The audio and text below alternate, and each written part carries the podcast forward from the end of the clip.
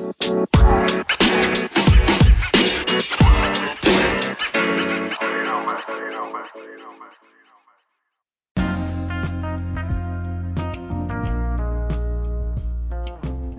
Hello there, it's Julian again from Productivity Matters with another bite size. This is number 31. It's slightly late. I never got a chance to record this yesterday, so apologies if you've been waiting for an update. I'm sure, I'm sure you've been uh, holding your breath. Anyway, so yesterday morning I had a first interview at half past eight in central Manchester. It went really, really well. I was really pleased. In fact, it went so well that there and then I was invited to a second interview. Um, so really pleased with the outcome of that. I don't know when it's going to be, but uh, should be good.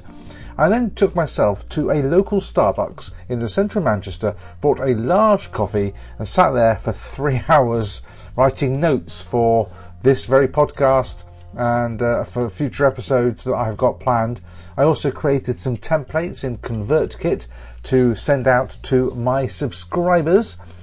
And then yesterday afternoon, I had a second interview for another company, which was originally scheduled for one hour and it went on for two. I was exhausted at the end of that, but it was all great experience. There was role play involved. Now, I'm not a fan of role play. Uh, I don't like that style. It's hard to get into the mode, but hopefully, you know, it went okay and I managed to uh, get my way through it. So I'm now waiting to hear about the second interview from yesterday morning, and uh, obviously feedback on the one from yesterday afternoon. So got everything crossed that there's going to be some good news that comes out of that. That's all I've got to tell you in this short, sharp, and sweet bite-sized episode for you. I will be back with another episode very soon. In the meantime, thank you very much for listening.